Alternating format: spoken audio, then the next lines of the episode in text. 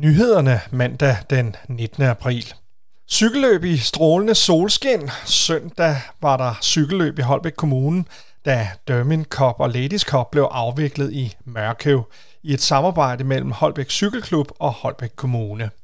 DCU skriver på deres hjemmeside, at det var med stor glæde, at de nu åbnede for cykelløb i alle klasser, dog med den begrænsning, at der var begrænsede deltagere per felt. Men mere end 630 cyklende deltagere var tilmeldt. Støt lokale projekter. Du har mulighed for at øge deres chancer ved at støtte med din stemme på siden underværker.dk senest i morgen tirsdag den 20. april.